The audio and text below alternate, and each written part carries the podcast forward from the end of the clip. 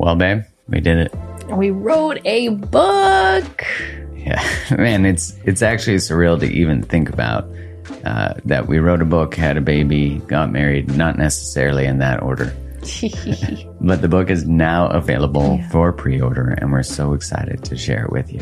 Oh, so looking forward to getting this book into your hands, to be in dialogue and conversation with all of you as we continue to liberate love from old imprints and codependent dynamics that keep us small, stuck, and stagnant. Yeah, you know, no matter your relationship status, this book walks you through what shaped you, why do you do what you do in relationship. It dives deep into your relationship blueprint, attachment styles, and most importantly, which is different than every other book that's ever covered codependency in the past, we explore the role of the nervous system in that. And the book is called Liberated Love. Yeah, release your codependent patterns and create the love you desire. Go to createthelove.com slash liberated love to order your copy now. That's createthelove.com slash liberated love and get that pre-order in and you'll be able to get a free download of a meditation we created and a workbook that goes along with it. Much love and appreciation for your support. Much love. Thank you. Hello and welcome to another episode of the Mark Groves podcast. For those of you I haven't had the honor of connecting with, I'm Kylie. I just feel like I need to presence who I am and this is my wife. I'm excited to be in this conversation with you as we kind of explore what what is liberated love and why now? Why now? Like why are we inviting this new template of of how we create relationships together? And yeah we we did we did write a book.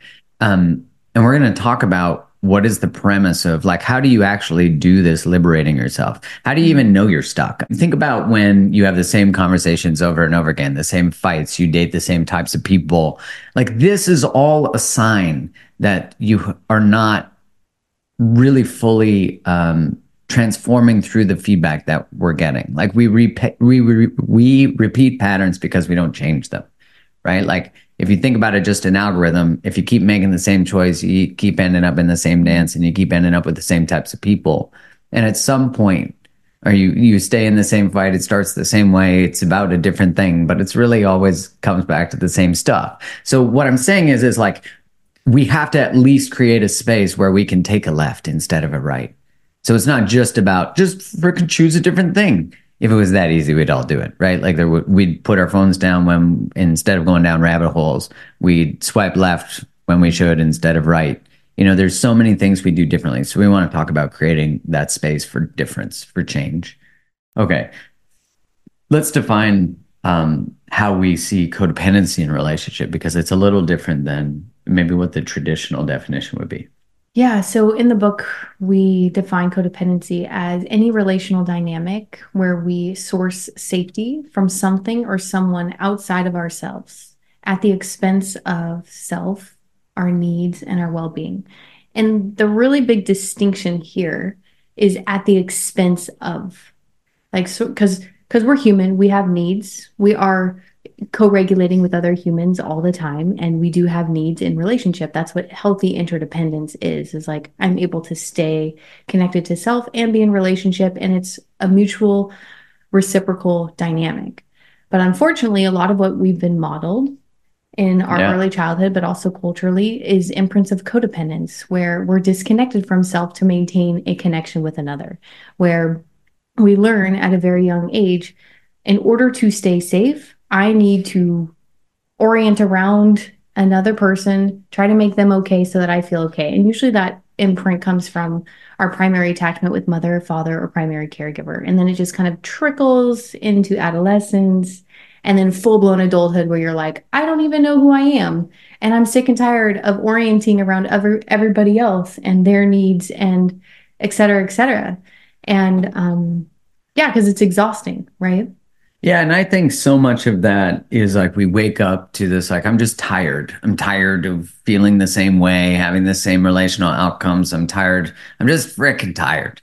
So in a codependent dynamic, nobody's core needs of being seen, being heard, being witnessed, being listened to are actually being met. Like I know there's a lot of conversation around like we kind of label it as there's a giver and there's a taker and the giver usually kind of um, can kind of put on this martyrdom, like I give, give, give, and it's you know you're always taking, taking, taking. But in regard, in in general, like I'll just name like the taker and the giver, nobody's winning. Like Right. nobody's true needs are being met in a codependent dynamic because these are the very young adaptive parts of us that are in relationship.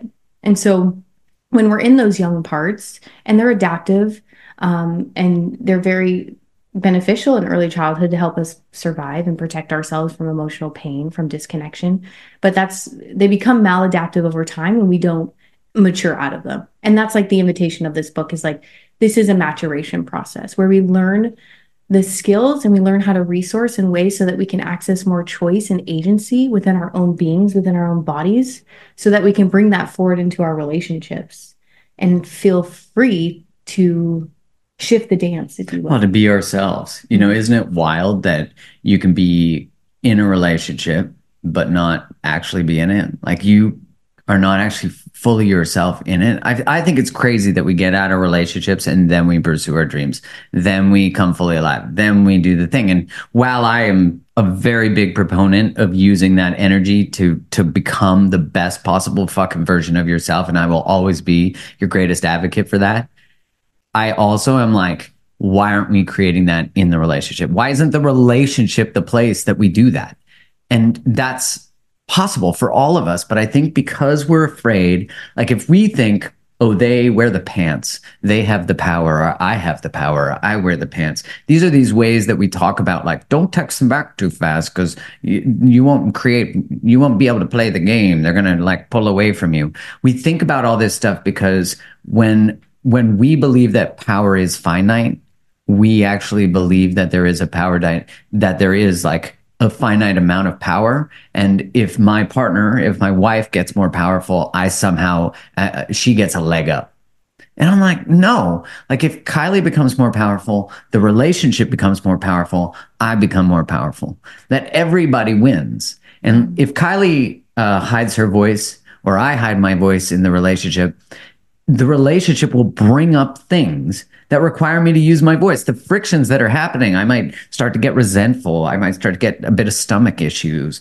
I might start to not want to be intimate. Like there's all these different things that can come up. But what's really being invited for me to bring forward to the relationship is like, hey, like sometimes I have a hard time expressing myself and, and really asking for what I need. And I'm, I'm needing to say this or there's maybe a need for a no in the relationship or that's not okay. And the relationship we think about it like this like the relationship is saying this material needs to be healed and worked with to go to another level. Like that's what we need to do. And so we get this opportunity to be like hey what happens if we actually use our relationship to liberate us?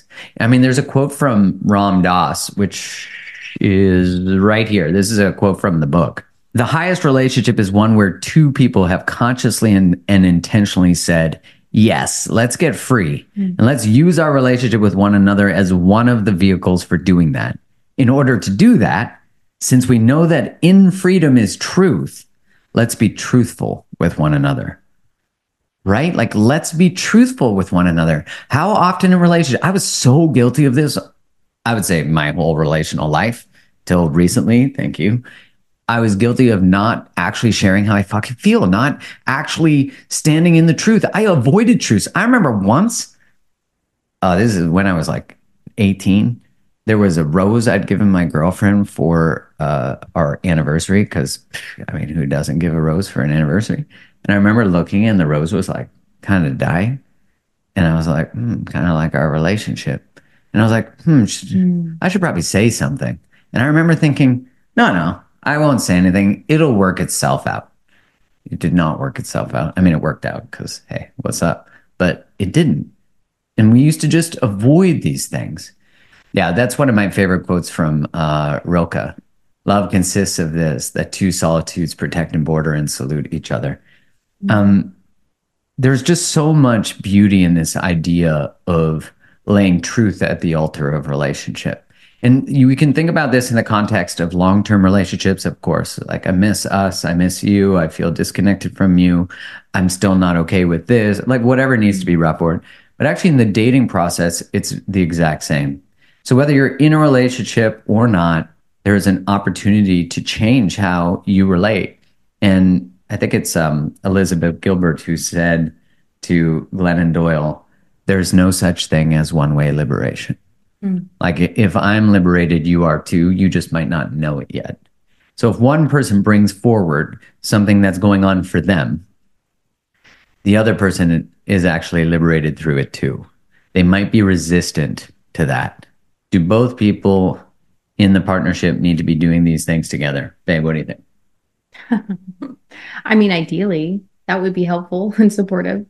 Um, however, you know, hmm, there's this part of me that, you know, in, in sitting with that question is like, can we sit with our stuff first and like really examine where we've disconnected from self where what masks or roles we're playing that aren't in service in every single area of our lives whether that's the cool girl the caretaker the martyr the um you know the perfectionist. Yeah mr nice guy like all of these different charmer. ways, like that it shows up in every single area of our life i always like to come back to self first before i start dancing into you know relationship with another because i feel like the more we have self awareness and self understanding, the easier it is to navigate our own reactivities. And the more space we have internally to relate to our partners or in the relationship um, from a from a good way. Now, I think you know one of the things we talk about in the book is the principle of liberated love is that both partners are willing to take responsibility for their side of the street. Like they're both willing participants in the relationship and they are both willing to own what's theirs and not anymore. Like no overfunctioning, not taking on more than what's yours um, and not taking any less. Like it's a call to uh, again you know to put it lightly and not so lightly it's a call to grow up i'd be like okay you know what? This isn't mine anymore.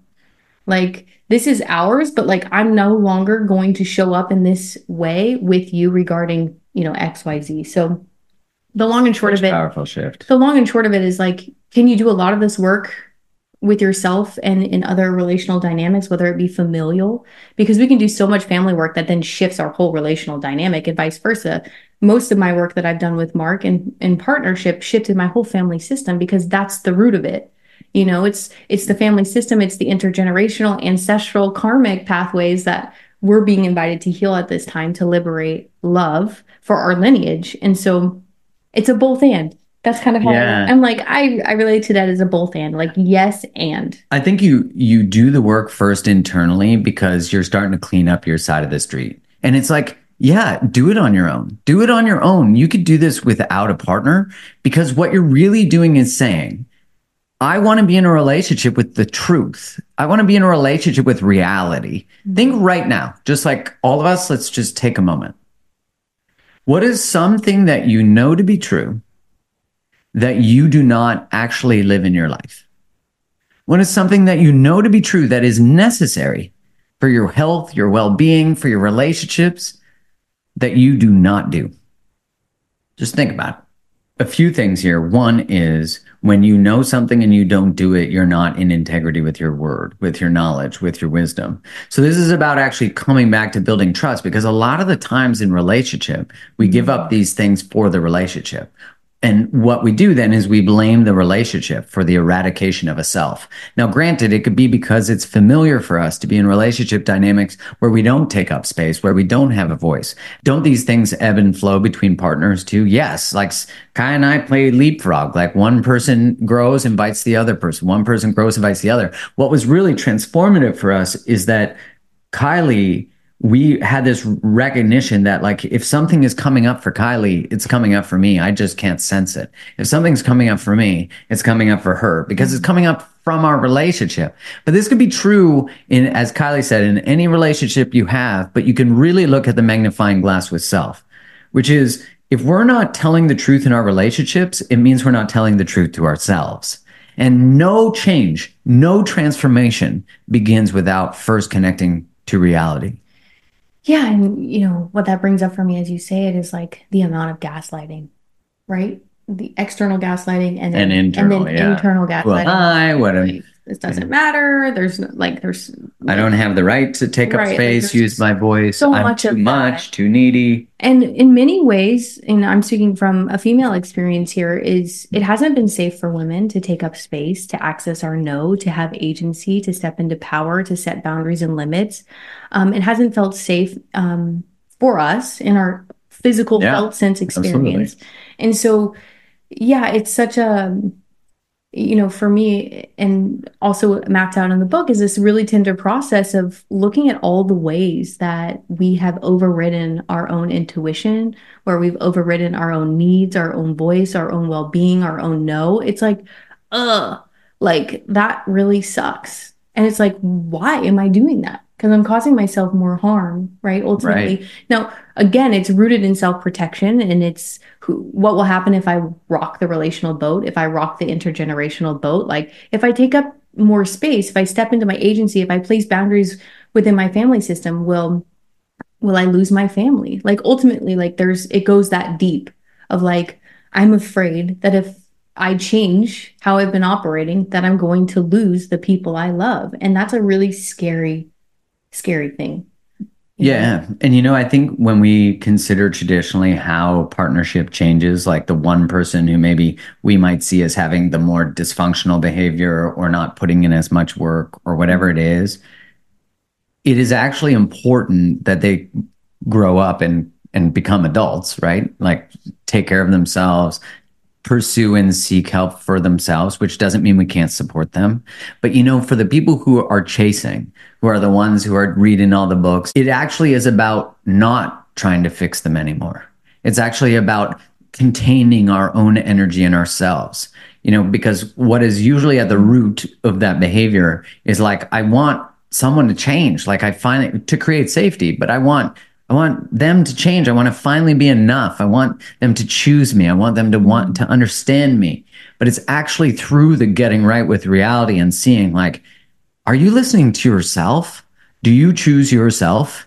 Because there has to be a space between what you're putting yourself in relationship to or with who, and is this a good choice for you? And so what starts to happen is and this is an interesting one because I've had to heal it, and I would say it continues to be a work in progress. Is that when we present as the victim, which I'm not negating the true experience of victimization, but when it becomes this the consciousness we live in, not the experience, but actually the consciousness we live in, we often source power through it, or righteousness, or martyrdom. And so to actually let that go, to actually say, mm. I actually overgive. I'm actually playing the martyr. Oh my God, when I had to do that, uh, it was like, oh, like I'm actually influencing through this presentation of martyrdom. I'm actually manipulating, I'm actually controlling. It's honestly one of the most beautiful steps down from the pedestal we've put ourselves on as a protective mechanism. And it presents as one down. That's the trick of martyrdom. It presents as one down. It presents as powerless, but it's actually incredibly powerful. But it's like a flip, it's an inversion. And to finally say, I'm no longer going to do that. And if you want to change and read these things and walk alongside me, I would love that. That there was there's nothing more I'd love. Hmm. And I believe in you that if you desire that, you can create that.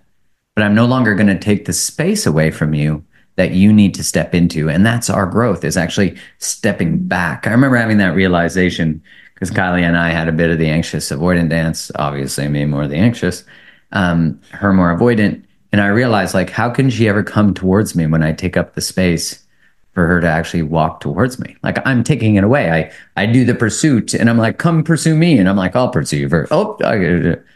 And so I leave my center in order to go get her instead of standing in my center and her standing in hers and us being two Adults. beings, yeah, that have a relationship that lives between us. Mm-hmm.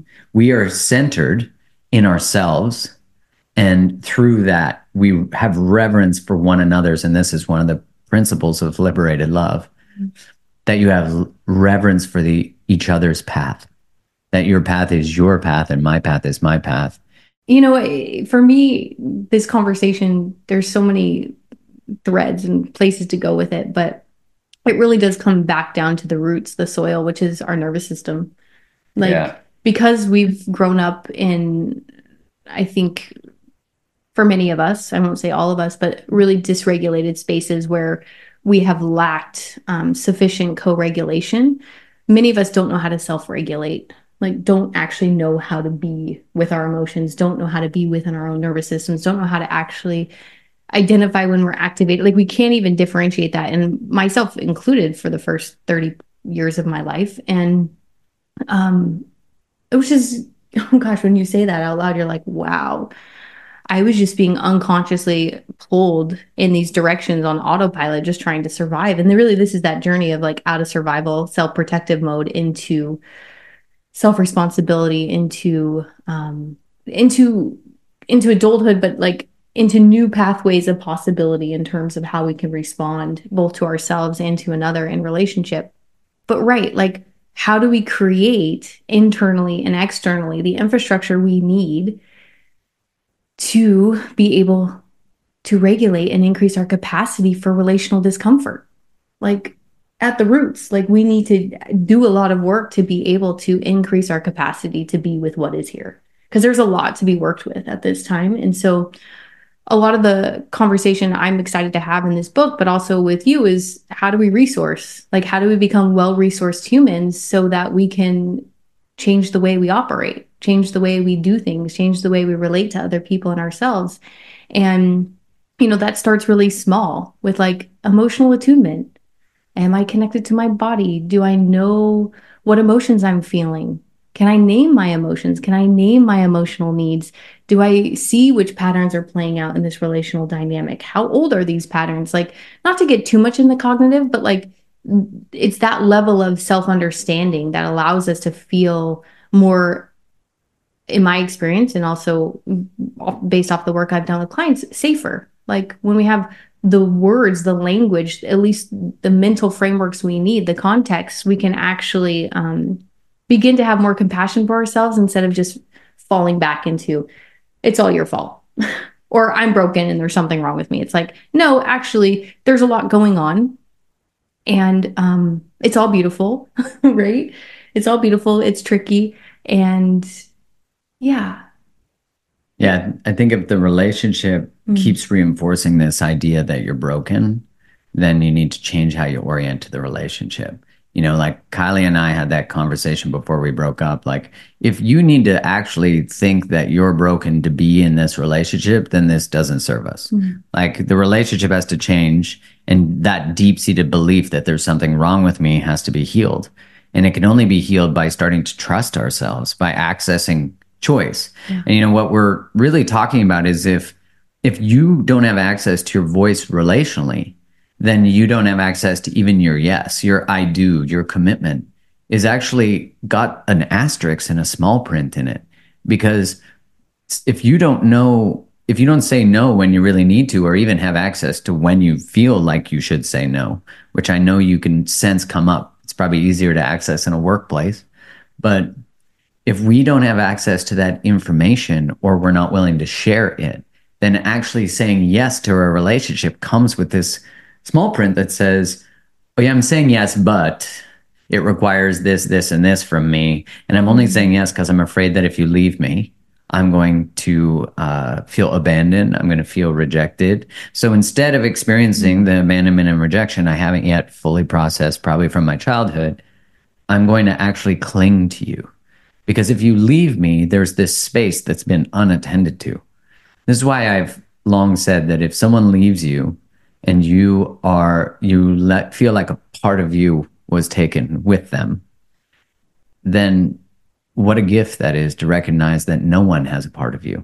I know it's dreamy to say stuff like twin flame, but sometimes that shit just justifies why we tolerate such bullshit.